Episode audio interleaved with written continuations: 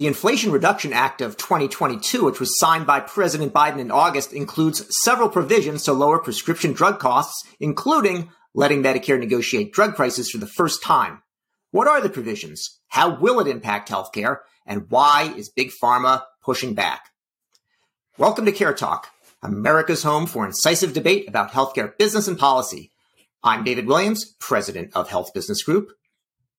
And I'm John Driscoll, the president of Walgreens Healthcare. Think about that, David. Walgreens Healthcare. But you know, what's in this Inflation Reduction Act? I, I you know, I, I'm, I'm this drug thing. I think is a big deal. It lets Medicare actually negotiate. But I'm shocked to hear that Big Pharma may have a problem with someone negotiating their drug prices. Shock, horror, surprise. John, the shock, you know, it's like, it's, it's shock and horror. It's getting toward uh, Halloween. So maybe that's what it has to do with. But, you know, the Inflation Reduction Act, it's been pegged as the first big loss for big pharma in 50 years. So I don't think you can expect the industry just to lie down and go to sleep. I actually think that the, uh, I don't, can we call it IRA? IRA? No, no, no, please God, yeah. no, not another acronym. The act is going to be helpful, if modest break on runaway drug costs, but nothing is specific nothing is certain, John. I would say let's dig into the specifics. Well, what's in the Inflation Reduction Act? Could you? I need some help explaining the prescription drug provisions of this uh, this this this inf- inflation reducer. Well, John, you know, I, it's good. The first step is actually admitting that you need help. So I think that's good. You know, this Inflation Reduction Act is a scaled down version of the so-called Build Back Better, Bigger, etc., which the Biden administration was, you know, was not nowhere. Really, yeah, you know, they couldn't pass Build Back Better, blah blah, three Bs.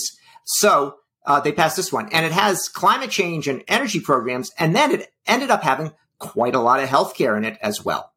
We're going to focus on that. But how does this act, this Inflation Reduction Act, actually reduce healthcare costs?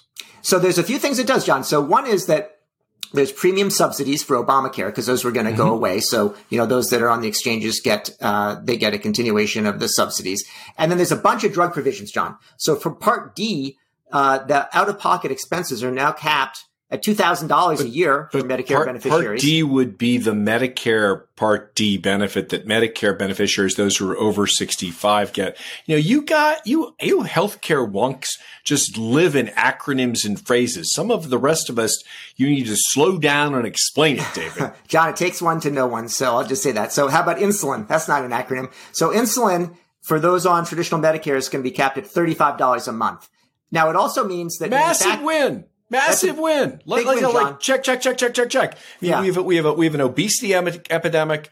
Diabetes is affecting uh, an increasing number of, of, of, of, people who are young and old. Uh, there are a number of people who can't afford their insulin that can put them into diabetic shock. And there's no reason it, prices have, should have been going up in this basic commodity. Yeah. Uh, I, I, think that's a big win, David. It why, why are you smiling? Hold on. I'm, I'm smiling, John. Why is that man smiling? Well, because there's a few more provisions, John, that I, I like, and I, I know you I know you're going to like them if you haven't read about them. So one is that manufacturers have to provide rebates if they increase the prices faster than the rate of inflation, which they've been known to do. Even at the current rate of inflation, John, as you were pointing out before, uh, they're raising prices faster than that. Mean, just just to give people a sense of how bad it is, even before before the before everybody else was inflating prices 2021 to 2022 in a in a study of 1216 drugs last year that that year the average inflation was about 8.1% which is which is you know kind of a lot That's relative a to what we've done historically. The drug cost i mean david 31% plus during that same time period. Pharma likes to increase prices Get them all outside. Listen, John, if it's good at $1,000, it should be good at $1,300 as well. I think that's the thinking. But now here, John, here's the big one that the Inflation Reduction Act does. It allows, mm. it allows direct price negotiations for certain medications. That's going to be 10 medications starting in 2026, 15 more in 2027, 15 more in 2028, and 20 more in 2029. But David, David, there are thousands of drugs out there why is this in any way meaningful and, and what is it really going to affect? Because my understanding is it actually doesn't affect that many drug categories. Can, can you explain why this is important? So, John, first of all, I think it's a well targeted piece of legislation, which is why the so called first loss in 50 years has occurred. There's some real sensible parts in it that, that take care of the common arguments against it. So, what does the drug have to be in order to be negotiated? Well, it's got to have no generic or biosimilar, so it has a monopoly. To be on the market for already nine years, if it's a regular like a pill, and thirteen. just or- just slow slow slow slow slow down, Captain.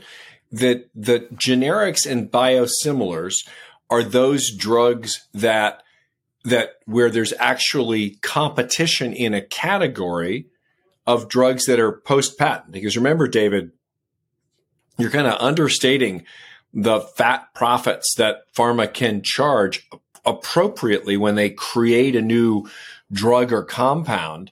But in many of those categories, generics, which are simple chemical compounds like a pill, uh, you get to compete or biosimilars, which are typically infusible drugs that are that are these kind of remarkable things like immunotherapy.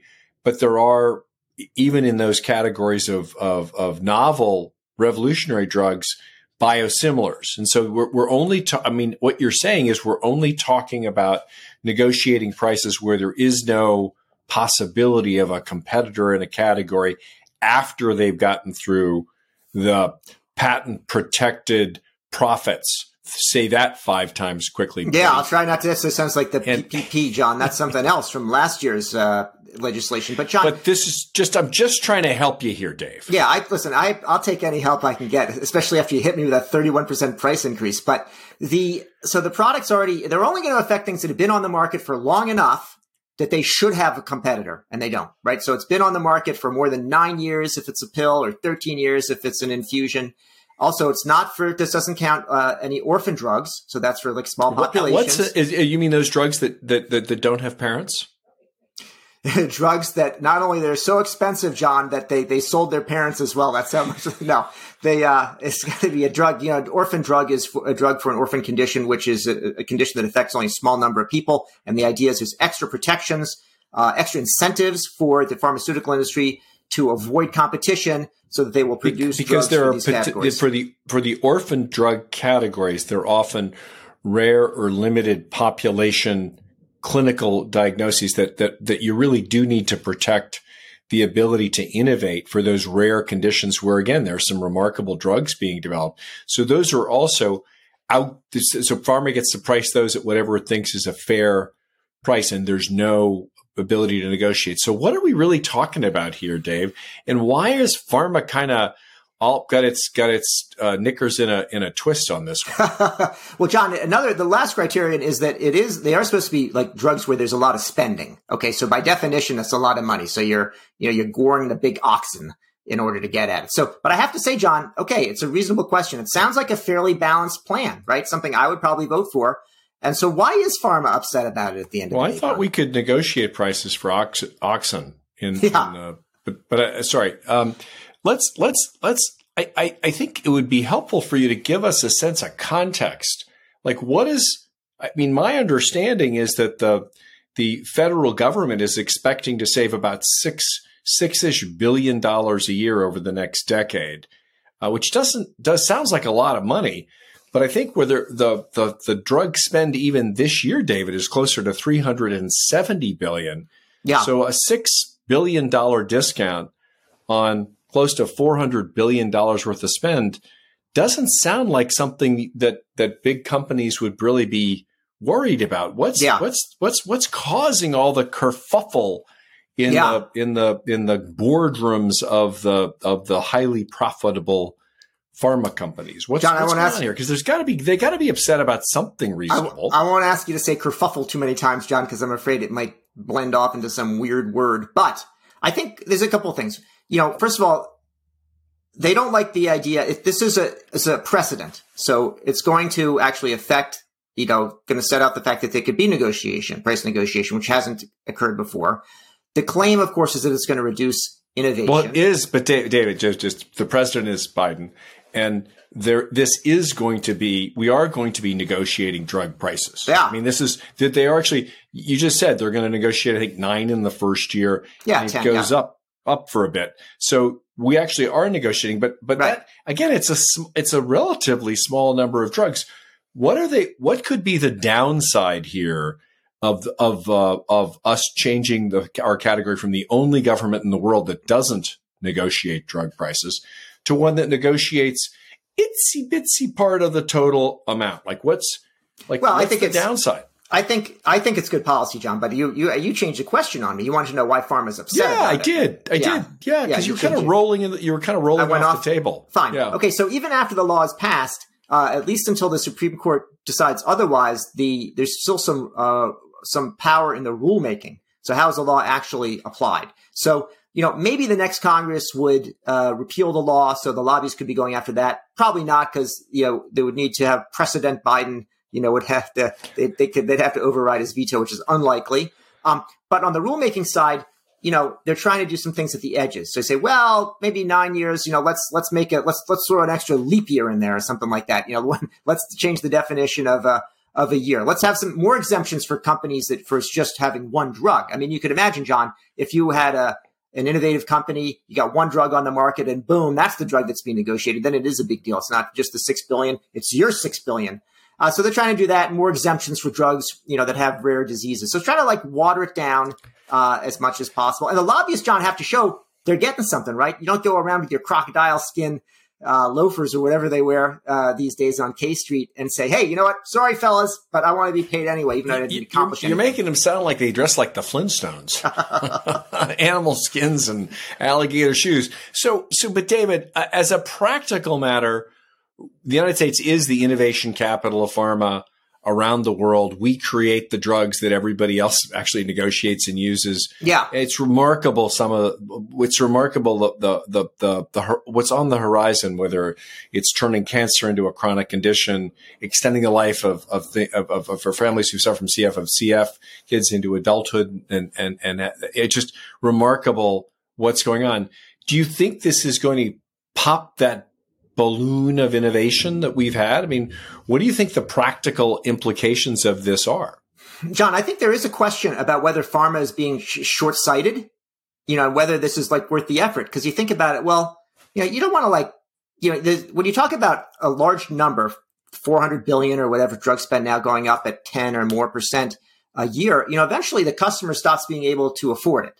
And it also bring up the question about, you know, well, if innovation is threatened by these price controls, I mean, or is it really just addressing pharma price gouging? Because these prices, you know, we're still probably going to be paying the highest prices in the world. So how is it that the prices that we negotiate, because the, the way there's some uh, criteria for how you actually negotiate it, there's some guidelines, they're still going to be high.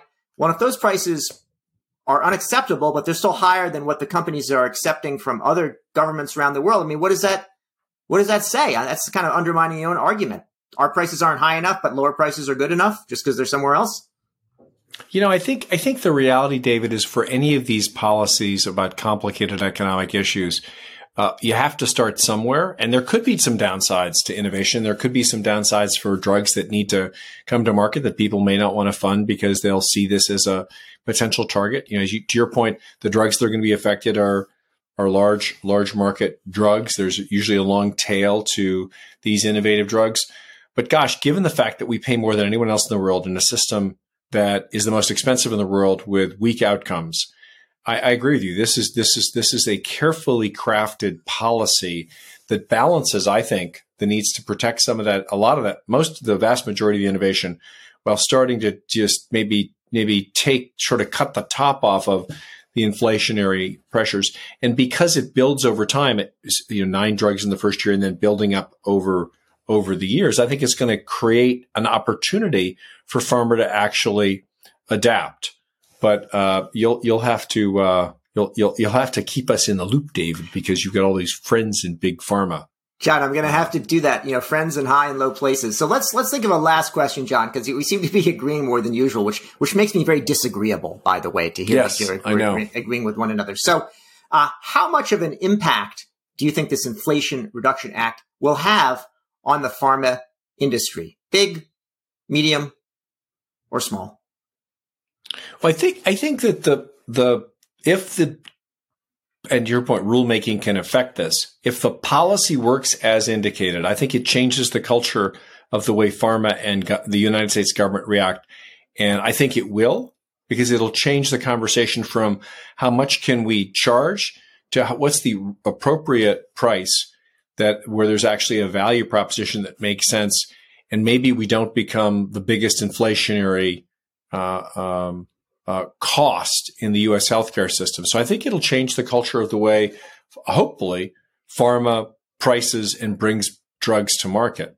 Right? So I, I'm I'm actually modestly hopeful, less about the specific drugs because we're you know we're only talking about ten billion dollars a year over close to four hundred billion dollars to spend. Uh, but more that the, the the the way the market's going to work will adapt to one where we we get we get more value for what we're paying for. But what do you think? John, I think the this act overall is probably a positive for pharma because uh, it makes it increases affordability for the end customer uh, by having these caps for uh, out of pocket spend. And then the other thing it does is it, you know, it does get us into a place where they can't just dictate the prices, which I think that's got to happen anyway. And it takes us down more a path of guidelines and negotiation rather than international reference based pricing, basically, you know, taking whatever the lowest price is somewhere else and having that. That's kind of where the previous administration wanted to head. So I think if we look at it from those standpoint, pharma should be happy about it and they should tell the lobbyists to take the rest of the year off. Well, that's it for yet another edition of Care Talk. Today we've been talking about the Inflation Reduction Act and will it really cut drug prices? I'm David Williams, president of Health Business Group. And I'm John Driscoll, the president of Walgreens Health. If you liked what you heard or you didn't, please subscribe on your favorite service.